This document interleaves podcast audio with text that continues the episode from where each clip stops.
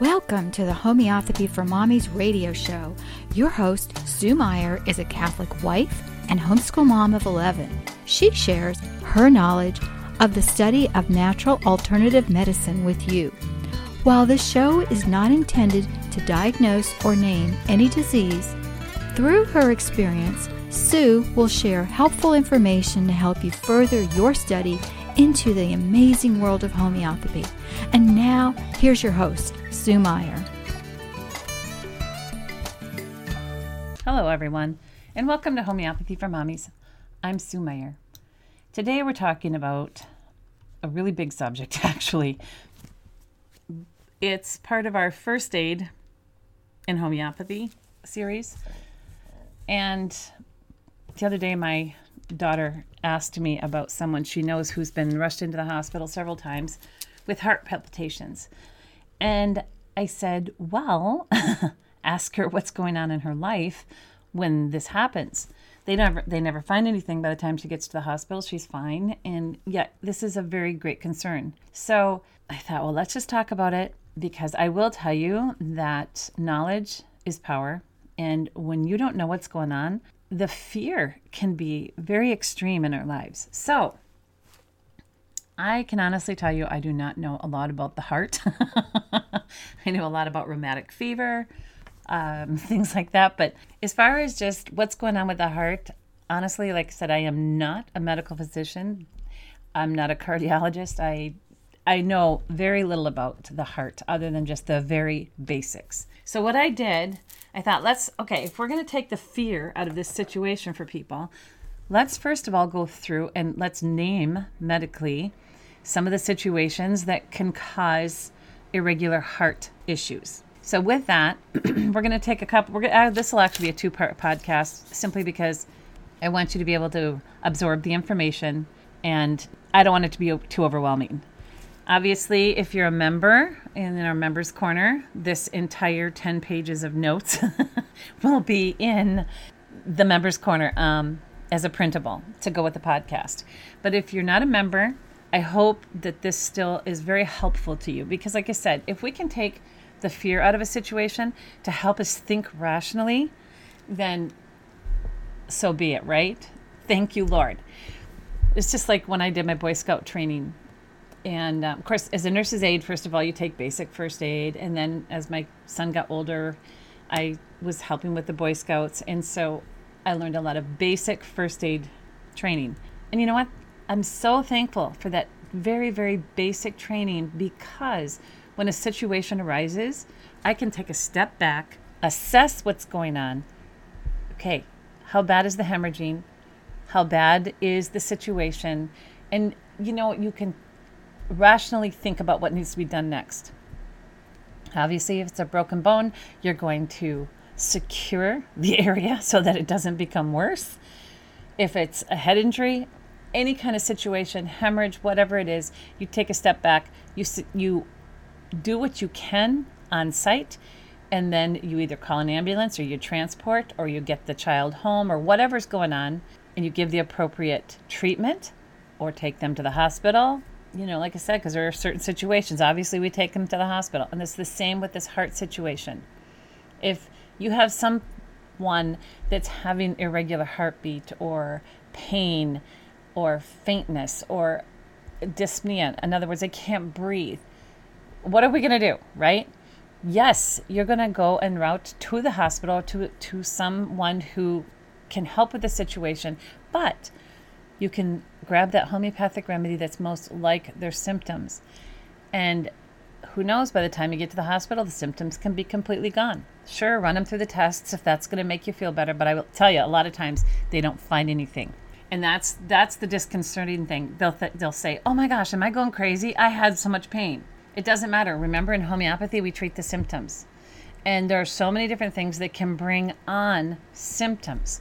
And that's what we're looking at here today is a lot of the things that bring on these symptoms because we're human and everything affects us. And that's what I keep telling my children. I says, you have to remember that every trauma, every everything that we experience affects us. And if we are able to express what's going on within our bodies, if we can ex- express it verbally, sometimes even with just laughter or uh, to yell, to slam a door. That's my big thing.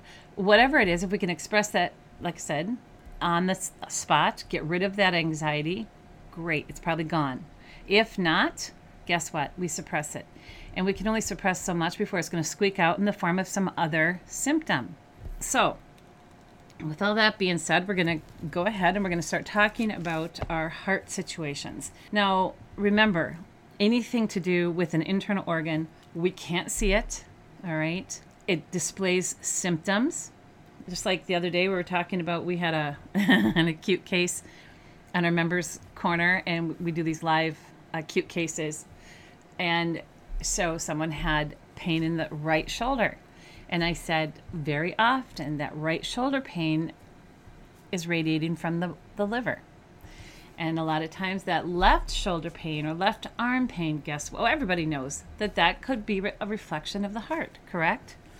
But it doesn't always mean that, but we're looking at the symptoms, right?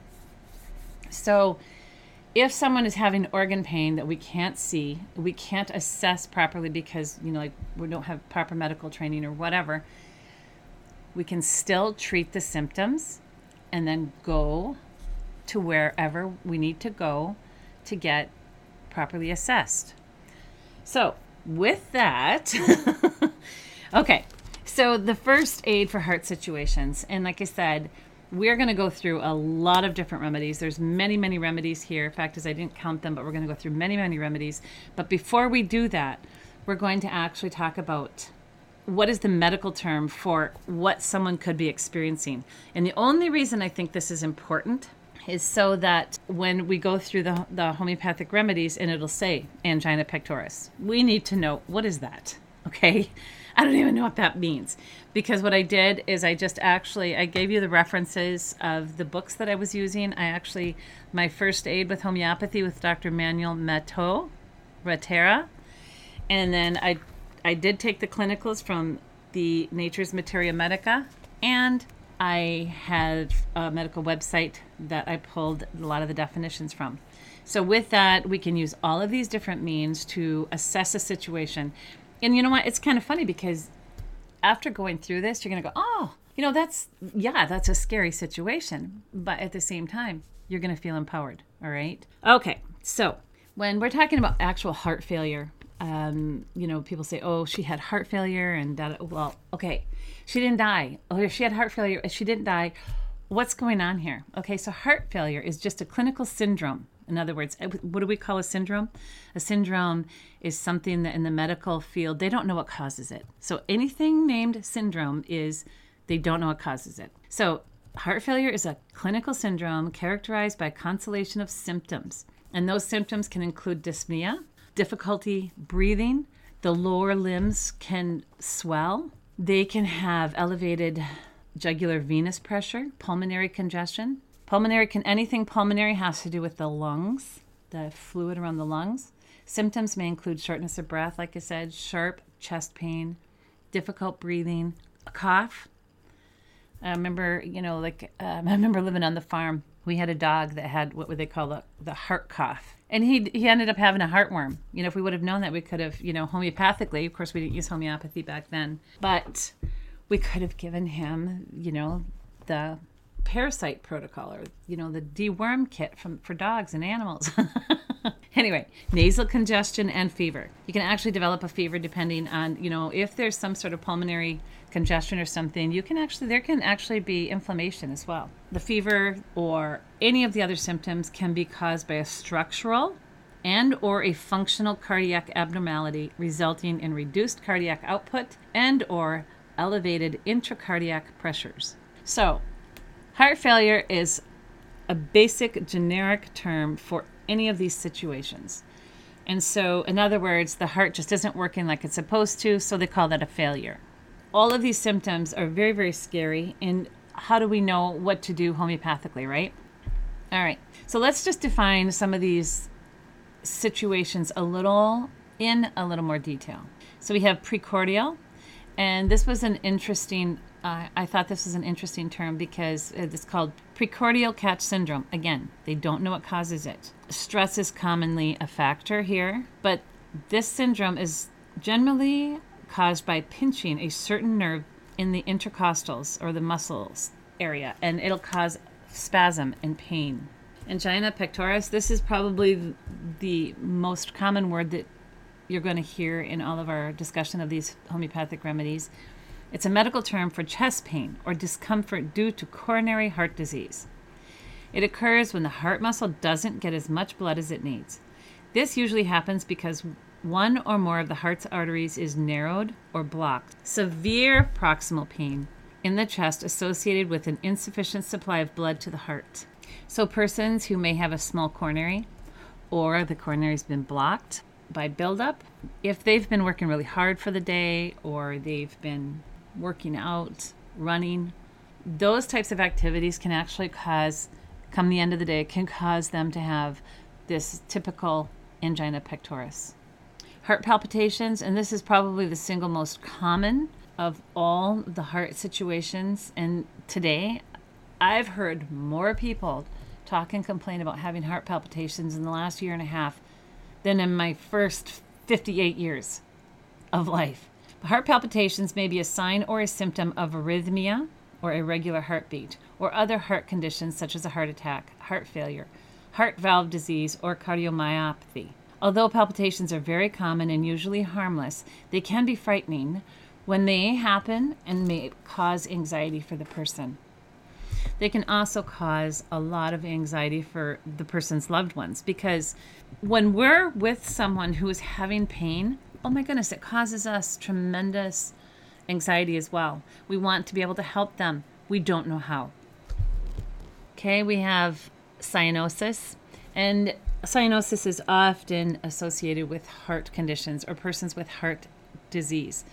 And so I just wanted to throw it in here because cyanosis is it's a very it it's an indicator that their oxygen levels are too low.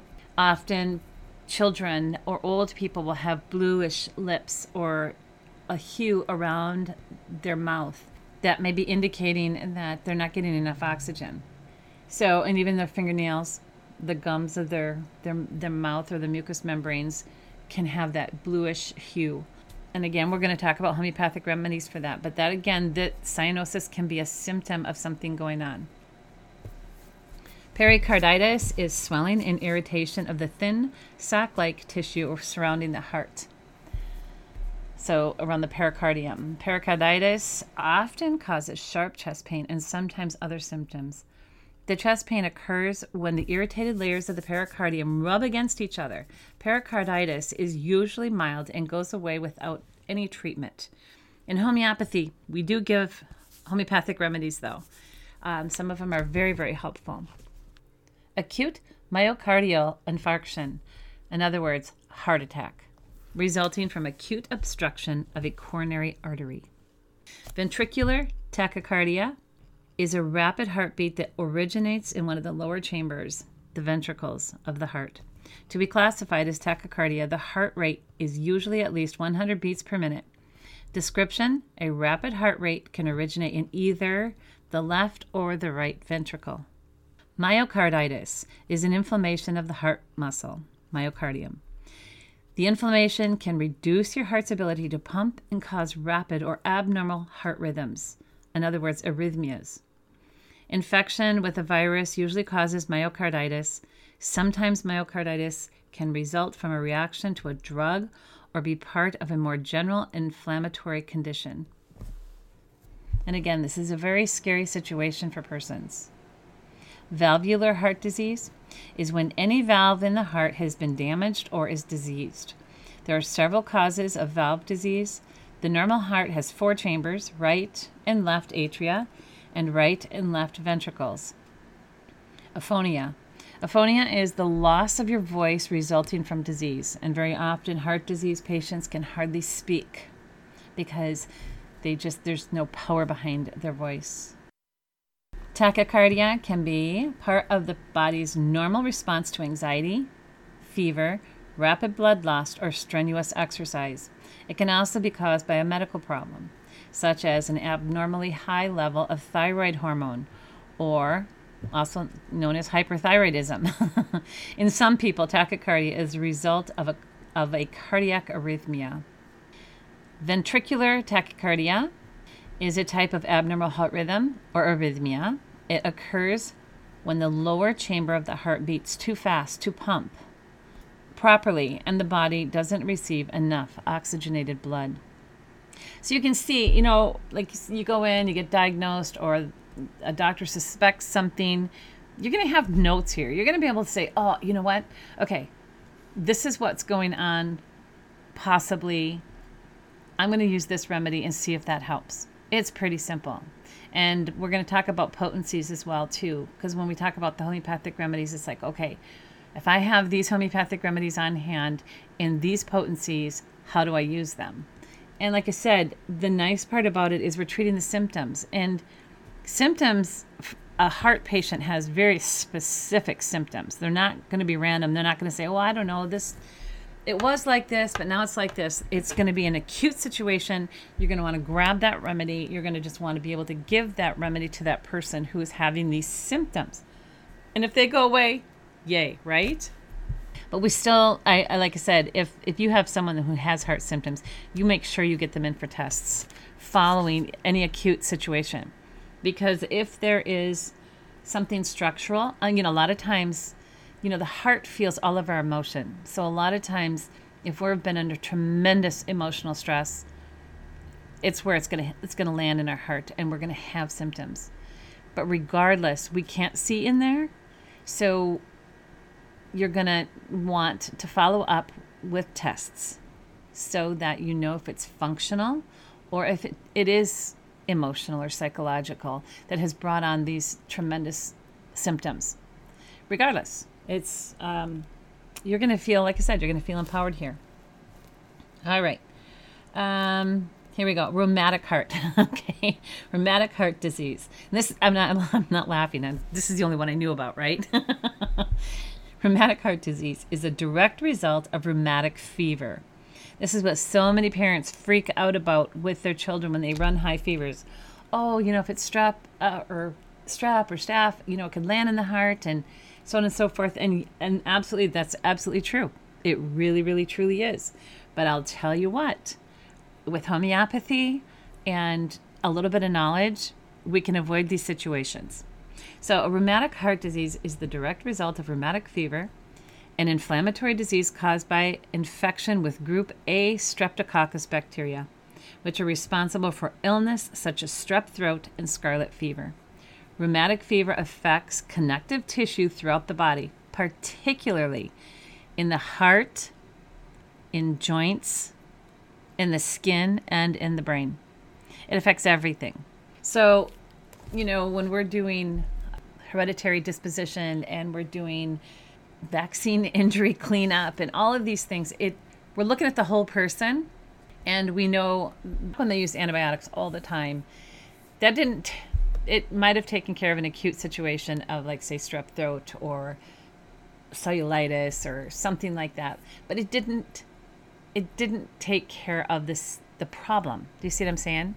So these were always very often recurring illnesses for for children, and not to mention the fact that it destroys gut flora and everything else.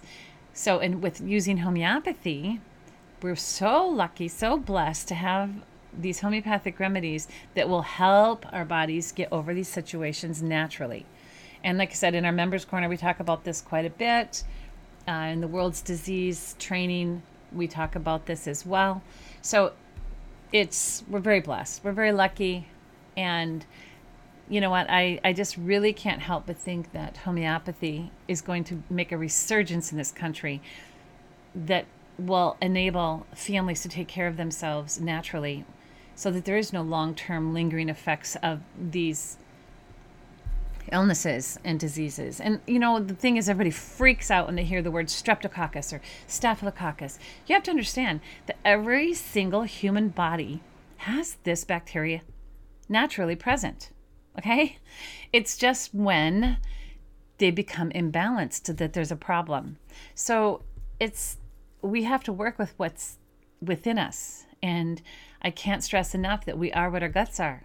And when we're eating poor foods that destroy our digestive system, guess what's going to be dominant in our digestive system? The bad bacteria.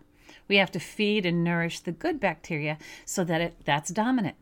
That way, our immune system will be strong. We can't have a strong immune system if our gut flora is garbage. It has to be good gut flora.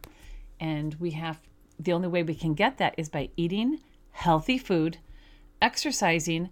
I'm not kidding you. Everybody laughs at you and I say you have to exercise to sweat 20 minutes a day, at least five times a week. And when I say exercise to sweat, it takes a little bit to build up to this sweat. And then you have to maintain that. And how many of us are farmers anymore? Mm, not very many. A farmer goes out every morning, usually at noon, again in the evening. He's working hard, he's sweating several times a day, throwing bales, pitching hay, feeding silage, whatever he's doing. Uh, but most of us are sitting behind a desk nowadays. Yes, oh, yay, we take the stairs three times a day, or we walk to the store, or we do this or that. You have to get your body up to a sweat. That's the only way that your body can effectively excrete many, many, many of the toxins that it's taking in. And I'm and even if you're eating clean, you're still taking in environmental toxins. You're sitting in areas where there's fumes or you drink or exposed to plastic or whatever. We have to be strong. We have to understand that yes, sometimes it's a sacrifice to make sure we're exercising and doing these things to keep our bodies strong. But you know what? Our corporal bodies are designed to carry us to heaven. And if they're not healthy, they're not going to be able to do as efficient a job. We can't help others effectively if we're ill. We can't be joyful if we don't feel well. And if we follow the simple rules of temperance, exercise, charitable works, in other words, when we're worrying about other people more than we are ourselves, we're going to be healthier. We're going to be happier. All right, enough of that. So, rheumatic heart disease, it doesn't have to be a problem. And parents, do not freak out when your child starts to run a high fever or you suspect that that child is maybe got strep throat. We have an infection protocol that works so, so, so, so well. And once we do vaccine cleanup as well, everything seems to work better. And I say everything seems to work better. Many children have been vaccinated, and that's why they're susceptible to many of these diseases. So, anyway, we talked about that in the Members Corner. We have cute little uh, helps, our regular website, but a lot of this stuff we've moved into the Members Corner so that anyone it participates in our Members Corner are under the canopy of our community, and they're my clients. Okay, moving on. Dyspnea. This is one of my favorite words because it's it describes so so many issues, not just the heart, but it just simply means difficulty in breathing. It's often associated with longer heart disease and resulting in shortness of breath. I used to laugh because when I was expecting, that was one of my very first symptoms. Some women have morning sickness. Mine was dyspnea. As soon as I had trouble getting to and from the barn every morning, I'm like, oh, oh my goodness. and I, you can blame that on the extra volume of blood. Um, regardless, again, is that associated with the heart, the lungs? It was one of my main symptoms. Uh, then we have mitral valve insufficiency. This is a term used when the valve between the upper left chamber of the heart, the atrium, and the lower left chamber, the ventricle, does not close well enough to prevent flow, backflow of blood, when the ventricle contracts. Mitral valve insufficiency is also known as mitral valve regurgitation. And this might be what some people have, and the doctors don't really give you a lot of explanation, but they'll say, oh, she has a terrible heart murmur, or just a small heart murmur. It's not a big deal. So now you'll know more what they're talking about. Then we have auricle paroxysmal arrhythmias. This is a type of abnormal heart rhythm or arrhythmia. It occurs when a short circuit rhythm develops in the upper chamber of the heart. This results in a regular but rapid heartbeat and starts and stops abruptly. Again, a lot of people don't know that they have an arrhythmia, but if you check the the beat, that check the pulse, you'll see that or if you're listening, you can hear it and it might freak you out, might freak them out. But again, like I said, it's that short circuit rhythm. And then we have ventricular fibrillation or VFib. It is considered the most serious cardiac rhythm disturbance. It is a distorted electrical activity caused by the heart's lower chambers or the ventricles to quiver and fibrillate instead of contracting or beating normally. This prohibits the heart from pumping blood, causing collapse and cardiac arrest. And again, like I said, you know, we don't, we may not know the name of what is our friends or our family are experiencing, but we can get a general idea of the symptoms. And it's, like I said, the shortness of breath, the pain, the fright, all these different things will be taken into account when we look at the homeopathic remedies. And then we have brady dysrhythmia which is an abnormal heart rhythm with a rate less than 60 beats per minute in an adult, and the term bradyarrhythmia is usually used instead. And then we have paroxysmal arrhythmias with violent palpitation. In other words, sudden or abrupt tachycardias, sensation of pounding in the chest or palpitation that causes irregular beating of the heart. So, with that, I don't want to um, leave you guys all hanging, but at the same time, this is too much information for just one podcast. So, what we're going to do is we're actually going to stop here. And when we start up again, we're going to talk about, we'll repeat the issue like acute heart failure. And then we're going to go through the homeopathic remedies specific to that situation. And that's going to be our second podcast. And it's, so it'll have a lot of detail. There'll be a lot of information. So you might want to sit down with a piece of paper and pencil or apply to be a member in our members corner so that you have you can just do the printable. okay. I do want to tell you real quick before we leave that one of the things about homeopathic remedies is if um, you you have someone you suspect has heart issues, and you can look up in your you can look up in your uh, repertory the symptoms of you know acute tachycardia or pain in the left arm or whatever so that you can come up with the best remedies. Like I said, I've listed them here from the first aid with homeopathy. And I just want to say that what kind of a potency people say, well, and you have to remember that in homeopathy, there are no set rules for dosing or potency. There really isn't. In a, an acute situation, you always give whatever homeopathic remedy you have on hand in whatever potency.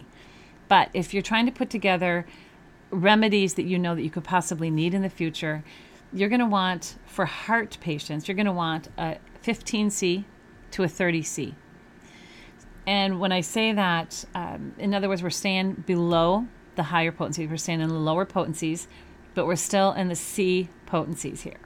So you're going to want to be giving a 15 to a 30 C potency. You're going to repeat the dose in other words, you're going to give a homeopathic remedy and then you're going to give it again in five to 10 minutes, depending on how your patient is doing. So you're going to do that for the first two hours. And hopefully your patient starts to do better. You, you're going to want to see them think that they're feeling a little better. Thank you. I think that's helping, you know. But as soon as they start to look stressed again, you're going to redose them after that first two hours, then you're going to reduce the frequency of how many times you're given the, the potency. You're going to stay with what's working, but you're going to back off. You're not going to give it so often. And you're going to hopefully by that time be able to talk to your patient a little bit. We also will talk a little bit about water dilutions because a lot of times our patients will be in so much pain that they can't talk to us or they're certainly not going to want to take a homeopathic remedy if they're in so much pain or they're screaming because you actually have patients who might scream. Or if you do manage to get them to a hospital and you do know what's wrong with them, you can start giving them homeopathic remedies. Even if they're in a drug induced coma, we're going to talk about how you can give those homeopathic remedies to those patients. All right. With that, I'm going to let you go and I'll look forward to our next podcast. May God bless you and yours. Thanks for listening to this episode of Homeopathy for Mommies radio show. Please visit Sue on her website, homeopathyformommies.com, and join us right here at homeopathyformommiesradio.com. Wednesday, noon Eastern. As always, we pray the Lord blesses you with good health, vitality, strength, and wisdom.